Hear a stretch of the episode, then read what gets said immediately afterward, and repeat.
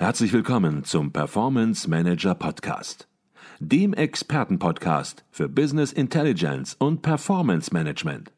Inspirationen, Know-how und Impulse für Controller und CFOs, die noch erfolgreicher sein wollen.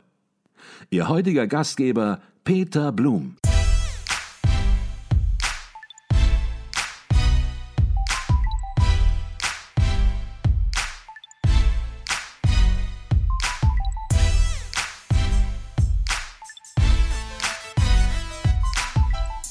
Herzlich willkommen beim Performance Manager Podcast. Mein Name ist Peter Blum. Leistung, Effektivität und Effizienz sind in jedem Unternehmen wichtige Steuerungsgrößen. Diese möglichst genau zu erfassen als Grundlage unternehmerischer Entscheidungen ist die Aufgabe des Performance Measurement. Das aktuelle Standardwerk zu diesem Thema stammt von Professor Dr. Ronald Gleich und ist schon 2021 in der dritten Auflage im Fahlen Verlag erschienen. Ronald Gleich ist Professor für Management Practice and Control an der Frankfurt School of Finance and Management und dort Academic Director des Centers for Performance Management and Controlling. Darüber hinaus leitet er den Think Tank des Internationalen Controllervereins, die sogenannte Ideenwerkstatt. Über die Neuauflage seines Buches Performance Measurement und die darin beschriebenen Konzepte, Praxisfallstudien und konkreten Handlungsempfehlungen möchte ich heute mit ihm sprechen. Doch zunächst mal herzlich willkommen bei uns im Podcast Professor Dr. Ronald Gleich. Herr Blum, ich darf Sie auch ganz herzlich begrüßen, meine Damen und Herren. Lieber Herr Blum, schön, dass ich wieder dabei sein kann und wir wieder ein Gespräch führen dürfen über eines meiner Lieblingsthemen, Performance Measurement. Sehr schön, äh, dass Sie das Thema heute äh, auf die Agenda gesetzt haben. Sie haben es schon angesprochen, eines Ihrer Lieblingsthemen und mit einem Lieblingsthema befassen Sie sich nicht erst seit wenigen Monaten, sondern schon seit Jahren, fast vielleicht sogar Jahrzehnten. Vielleicht eine persönliche Frage, bevor wir ins Thema einsteigen und auch ins Buch einsteigen und einen Überblick geben. Was ist das? Was ist der persönliche Reiz? Und was ist die Bedeutung für Sie von Performance Measurement? Naja, ich habe eine enge Verbundenheit zu dem Thema, Herr Blum. Es ist mein Habilitationsthema. Das heißt, das Thema ist über Jahre hinweg, wenn man so sagen darf, äh, entstanden. Ich habe im Jahr 2000 habilitiert, also auch schon über 20 Jahre her. Und den ersten Impuls zu diesem Thema hat 1995 der Dr. Frenzdorf, äh, damaliger äh, Direktor bei Shell im CFO-Bereich, gegeben. Und er hat mich mal angerufen, na gleich, ich habe da ein neues Thema auf der Agenda Performance Measurement, können wir da nicht was machen? Und so bin ich darauf aufmerksam geworden. So habe ich, hab ich mich dem Thema genähert, damals noch am Lehrstuhl Controlling von Peter Horvath an der Universität Stuttgart und über Masterarbeiten, äh, über eigene Forschungsaktivitäten hat mich das Thema so elektrisiert.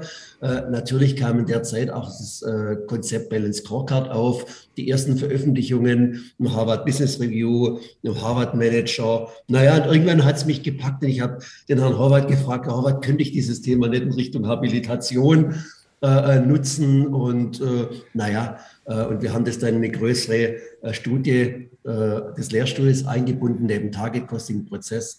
Kostenrechnung war plötzlich auch Balance Scorecard auf der Forschungsagenda des Lehrstuhls und dann natürlich auch auf meiner persönlichen Forschungsagenda. Das ist sozusagen der Kern aller äh, Aktivitäten und Überlegungen zum Performance Measurement. Mhm. Und man muss sagen, das spürt man auch im Buch und das zahlt sich aus und deswegen kann man getrost sagen, das ist das Standardwerk zum Thema, weil Sie hier drin Ihre ganze jahrzehntelange Erfahrung reinbringen. Ähm, man kann sich diesem Thema Performance Measurement, über das wir sprechen, auch eigentlich nur annähern aus meiner Sicht, wenn man diese Erfahrung hat, weil es ja nichts Neues ist in gewisser Weise, was gerade mal frisch durchs Dorf getrieben wird, sondern es ist sozusagen ja die Erkenntnis aus vielen Jahrzehnten Erfahrungen, wie man Unternehmen steuert. Und wenn man klassisch hereingeht, dann gibt es klassische Kennzahlensysteme. Und ich war sehr positiv überrascht und da sieht man eben auch den Überblick, mit dem Sie arbeiten, dort ein Kennzahlensystem zu finden, das sich PUC nennt, äh, von Professor Dietger Hahn, bei dem ich auch studiert habe. Und das ist nur ein Kennzahlensystem, das Sie entsprechend darstellen und auch nochmal absolut klar verdeutlichen. Aber Sie sagen auch, das sind klassische Kennzahlensysteme. Da geht es um finanzielle Rentabilität, da geht es um Liquidität. Das ist heute vielleicht nicht mehr zeitgemäß. Vielleicht mal platt gefragt, was ist denn daran verkehrt? Welche Defizite sind denn vorhanden? Na, ich habe im Grunde genommen acht Defizite rausgearbeitet, warum diese klassischen Kennzahlensysteme versagen können, beziehungsweise nicht in allen Anwendungsmöglichkeiten optimal sind. Das fängt an äh, beim, äh, beim Format, das sind ja sehr stark quantitativ geprägt, die sind bezüglich der Dimension monetär orientiert. Und wir sehen ja heute, und nicht nur heute, sondern auch die letzten 10, 15, 20 Jahre, dass Planung, Steuerungssysteme, und haben wir eine enge Korrelation zum Performance Measurement, einfach mehrdimensionaler ausgerichtet sein sollten, auch qualitativ Möglichkeiten bieten sollten. Die sollten nicht so stark operativ geprägt sein wie das PUC äh, beispielsweise ist oder das ROI-Konzept, sondern auch mehr strategisch. Ich finde auch ganz wichtig ist in Richtung Steuerungsziele, da versagen ja oftmals diese klassischen monetär orientierten Systeme. Die arbeiten ja auf eine kurz, ein kurzfristiges Suboptimum in, hin und gute Performance Measurement Systeme gehen ja eher, eher so in Richtung langfristiges Gesamtoptimum und man hat eine sehr starke Verbindung auch zur strategischen Steuerung und zu den strategischen Zielen, die umgesetzt werden sollen mit diesen Performance Measurement Tools. Also Sie merken, Herr Blum, es gibt da viele Ansatzpunkte, um zu sagen, Performance Measurement Konzepte sind doch ein bisschen anders als diese klassischen äh, Kennzahlensysteme, die wir jetzt gerade kurz angesprochen haben. Mhm. Kann man sagen, oder habe ich Sie da richtig verstanden, dass Performance Measurement natürlich auch klassische Kennzahlensysteme beinhaltet und natürlich finanzielle Rentabilität, Liquidität natürlich ganz entscheidende Stellgrößen sind. Und das sieht man ja auch gerade in der heutigen Zeit. Aber es kommen eben auch andere, möglicherweise nicht finanzielle Kenngrößen dazu, die teilweise auch gesetzlich vorgeschrieben sind. Wir sehen das heute auch äh, mit Nachhaltigkeitscontrolling beispielsweise oder anderen Themen und dass dieser Steuerungsansatz auf der einen Seite neu ist, aber auf der anderen Seite auch vielleicht gar nicht neu ist, sondern einfach nur die Erfahrung aus Jahrzehnten in ein neues Gewand hüllt?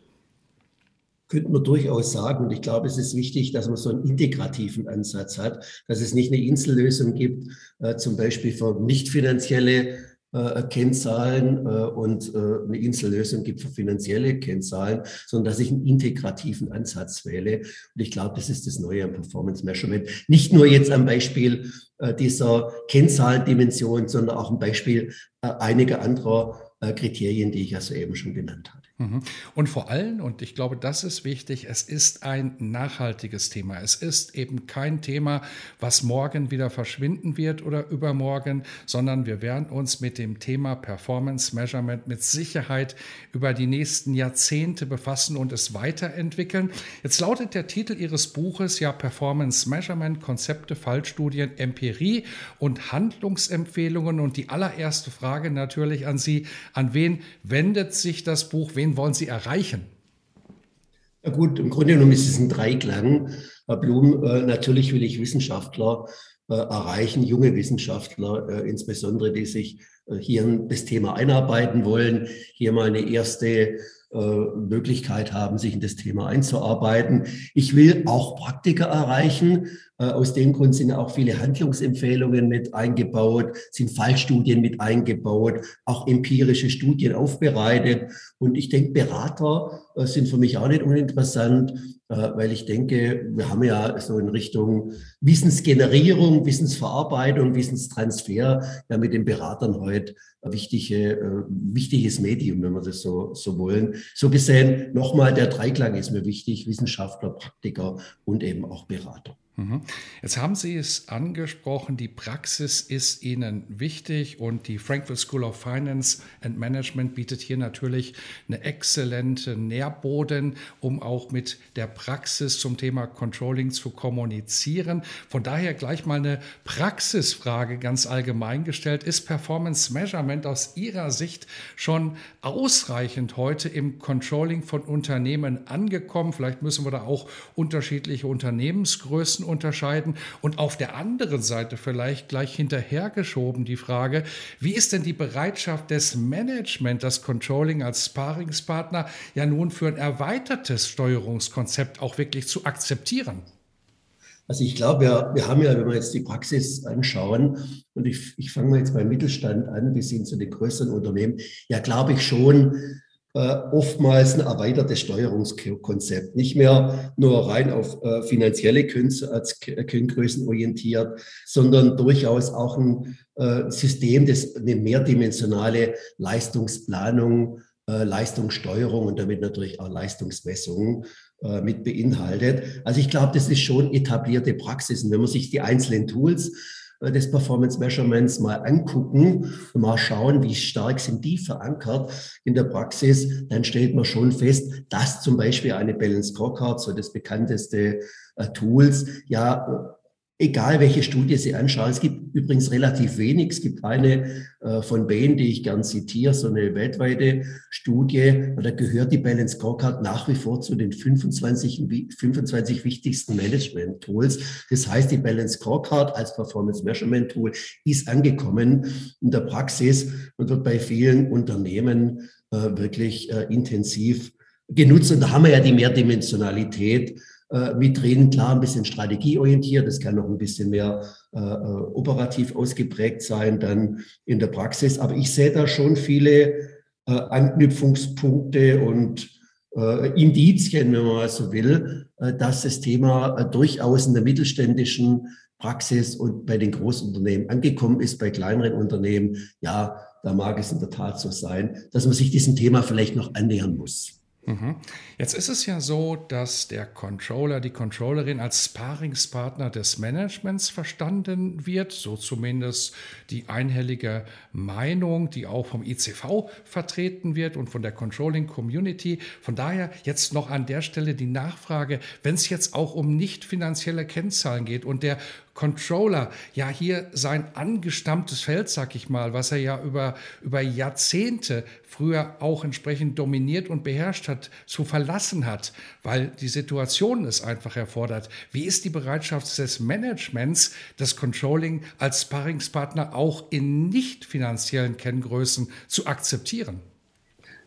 Gut, ich denke, da müssen wir mal drei Punkte oder Argumente nennen. Ich glaube, ein Argument, dass es tatsächlich so ist, ist, dass die Manager auch mittlerweile sehen, dass eine mehrdimensionale Planung und Steuerung, dass ein Performance Measurement als Teil des Controlling durchaus lohnenswert ist. Also es ist kein Selbstzweck, solche Tools einzusetzen, sondern es gibt ja auch viele Studien, die zeigen, Unternehmen mit einem ausgeprägten Performance Measurement sind erfolgreicher als Unternehmen, die so ein Performance Measurement nicht anbieten äh, oder umsetzen und sich auf klassische Tools äh, konzentrieren. Das ist mal ein Argument. Also ich glaube, das ist wirklich äh, was, was den Controllern hilft und Akzeptanz geschaffen hat.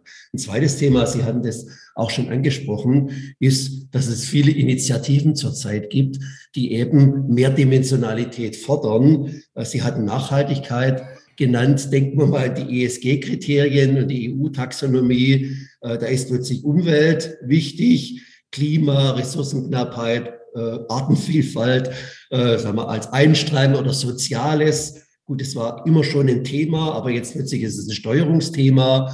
Richtung Mitarbeiter, Richtung äh, Sicherheit und Gesundheit, jetzt gerade in der Corona-Krise ja auch ein ganz wichtiges Thema. Oder denken wir den dritten Strang Richtung Governance, da geht es dann um Risiko- und Reputationsmanagement, Compliance-Themen. Also all dies ist ja mittlerweile auf der Agenda des Managements, damit automatisch auf der Agenda des Controllers. Und das unterstützt ja, glaube ich, auch äh, diesen Drang, äh, diese Initiativen Richtung Performance Measurement. Und ich glaube, äh, dritter und letzter Punkt, auch die Krise hat gezeigt, dass man jetzt klassisch mit finanzieller Steuerung. Gut, es ist schon wichtig in der Größe, zunächst mal die Liquidität sicherzustellen, aber ich muss ja da viel strategisch äh, bewerten, äh, muss, muss Szenarien erarbeiten, brauche Risikomanagement, muss das sehr stark integrieren in mein Steuerungstool. Also auch da hat sich gezeigt, ich brauche eine mehrdimensionale Aufstellung, ich brauche sowas wie Performance Measurement. Ich glaube, diese drei Argumente und Ansatzpunkte äh, haben auch dem Controller geholfen, äh, eine Akzeptanz zu bekommen oder noch eine größere Akzeptanz und tatsächlich als Sparingspartner für das Management tätig sein zu können. Mhm. Und all diese Themen, die nicht auszugehen scheinen, die machen das Leben natürlich auch für den Controller etwas schwieriger, immer komplexer. Und ich sagte das am Anfang, Ihr Buch ist nun schon in der dritten Ausgabe erschienen. Ist diese zunehmende Komplexität, die zunehmenden Themenfelder, ist das auch ein Grund, warum Sie sagen, das Buch muss sich weiterentwickeln? Das sind alles neue Themen, die auch sortiert werden müssen, um das Controlling letzten Endes noch handlungsfähig zu halten? Da stimme ich Ihnen voll und ganz zu. Wenn wir mal so auf die Konzeptebene schauen, wäre es ja fatal gewesen, keinen Abschnitt zum Thema OKR zu machen. Also OKR ist ja letztendlich, wenn Sie so wollen, jetzt ein neues Steuerungstool, auch durchaus mehrdimensional geprägt. Also gibt es da schon mal einen Schub oder einen Impuls. Oder wenn wir uns jetzt die ganzen äh, empirischen Studien anschauen, auch viele, viele interessante neue Facetten muss man auch irgendwie auf, auf, aufarbeiten. Aber die Dinge, die wir soeben angesprochen hatten, ich muss natürlich Nachhaltigkeit mit integrieren. Ich muss das Thema Industrie 4.0 äh, mit äh, integrieren. Und das ist ja ein Thema, das insbesondere äh, einer meiner Mitstreiter hier im Buchprojekt mit eingebracht hat, das Thema Risikomaße, Performancemaße, Risikomanagement ist der Professor Gleisner, äh, der hier auch Impulse äh, mit reingegeben hat. Und ich denke, all diese Dinge zeigen, dass wir im Grunde genommen ja, sagen wir, ein lebendiges System hat, sehr dynamisches System. Und das erfordert einfach hin und wieder eine Aktualisierung äh, ansonsten äh, glaube ich, kann es gar kein richtiger Ratgeber mehr äh, für die drei C-Gruppen, die ich vorher schon genannt hatte, sein, wenn wir diese aktuellen Entwicklungen nicht mit aufgreifen und letztendlich die Komplexität, äh, mit der wir zu tun haben, hier auch ein Buchprojekt mit abbilden. Mhm. Jetzt sagt sie eben schon, Sie glauben, dass Performance Measurement durchaus schon im Controlling ja, seit, seit Jahren im Prinzip angekommen ist. Sie hatten die Balance Scorecard beispielsweise als Tool genannt als Bestandteil, als Tool des Performance Measurement. Aber wie sieht es mit der Qualität des Performance Measurements in deutschen Unternehmen aus? Würden Sie sagen, da wird schon alles rausgeholt aus den Tools sozusagen und der Tool-Kanon, der stimmt? Oder gibt es Dinge, die schlecht laufen aus Ihrer Sicht? Na gut, ich hatte es ja vorher schon in dem Nebensatz äh, angedeutet. Ich denke, sehr gut laufen diese strategieorientierten Performance Measurement Tools, äh, Stichwort Balance Scorecard oder Performance Pyramid äh, oder andere mehr. Also diese funktionieren gut, die sind leicht verständlich, brauchen gar nicht so viel Softwareunterstützung um äh, hier äh, gut wirken zu können. Wenn man aber eine andere Leistungsebene, ich spreche ja gern von Leistungsebene im Zusammenhang mit Performance Measurement, wir haben bei der Balance Scorecard die Leistungsebene Business Unit oder Unternehmen. Wenn wir aber mal die Leistungsebene Prozess zum Beispiel betrachten, Sie sind ja IT-Spezialist, Sie, äh, Sie wissen das ja, haben wir ja bislang wenig gute Softwarelösungen gehabt, um auf Prozessebene hier ein prozessorientiertes Performance Measurement gut äh, durchführen zu können. Neue Lösungen wie Celonis äh, äh, öffnen da ja ganz neue Wege. Äh, so gesehen haben wir da, glaube ich, noch ein bisschen eine Implementierungslücke auf diesem Level, aber eben neue Tools, eines hatte ich erwähnt, helfen hier über Process Mining äh, zum Beispiel und die, die, digitale Abbildung von Geschäftsprozessen hier, äh, Celonis sagt immer so schön, verborgenes Prozesswissen äh, zu analysieren. Aber letztendlich geht es ja nicht nur um dieses verborgene Prozesswissen, sondern es geht einfach um die kontinuierliche Performance-Messung und Performance-Verbesserung auch auf diesem äh, Leistungslevel Prozess. Und ich glaube, da gibt es sicher noch äh, einiges zu verbessern. Also diese, sagen wir mal, integrative Lösung äh, von Business Unit Level bis zum Prozesslevel, vielleicht bis zum Mitarbeiterlevel, ist, glaube ich, so noch eher wenig verbreitet. Äh, anders gesagt, äh, hier gibt es noch einigen Entwicklungsbedarf oder einige Entwicklungsmöglichkeiten oder Implementierungslücken, wie man auch immer das nennen will. Mhm.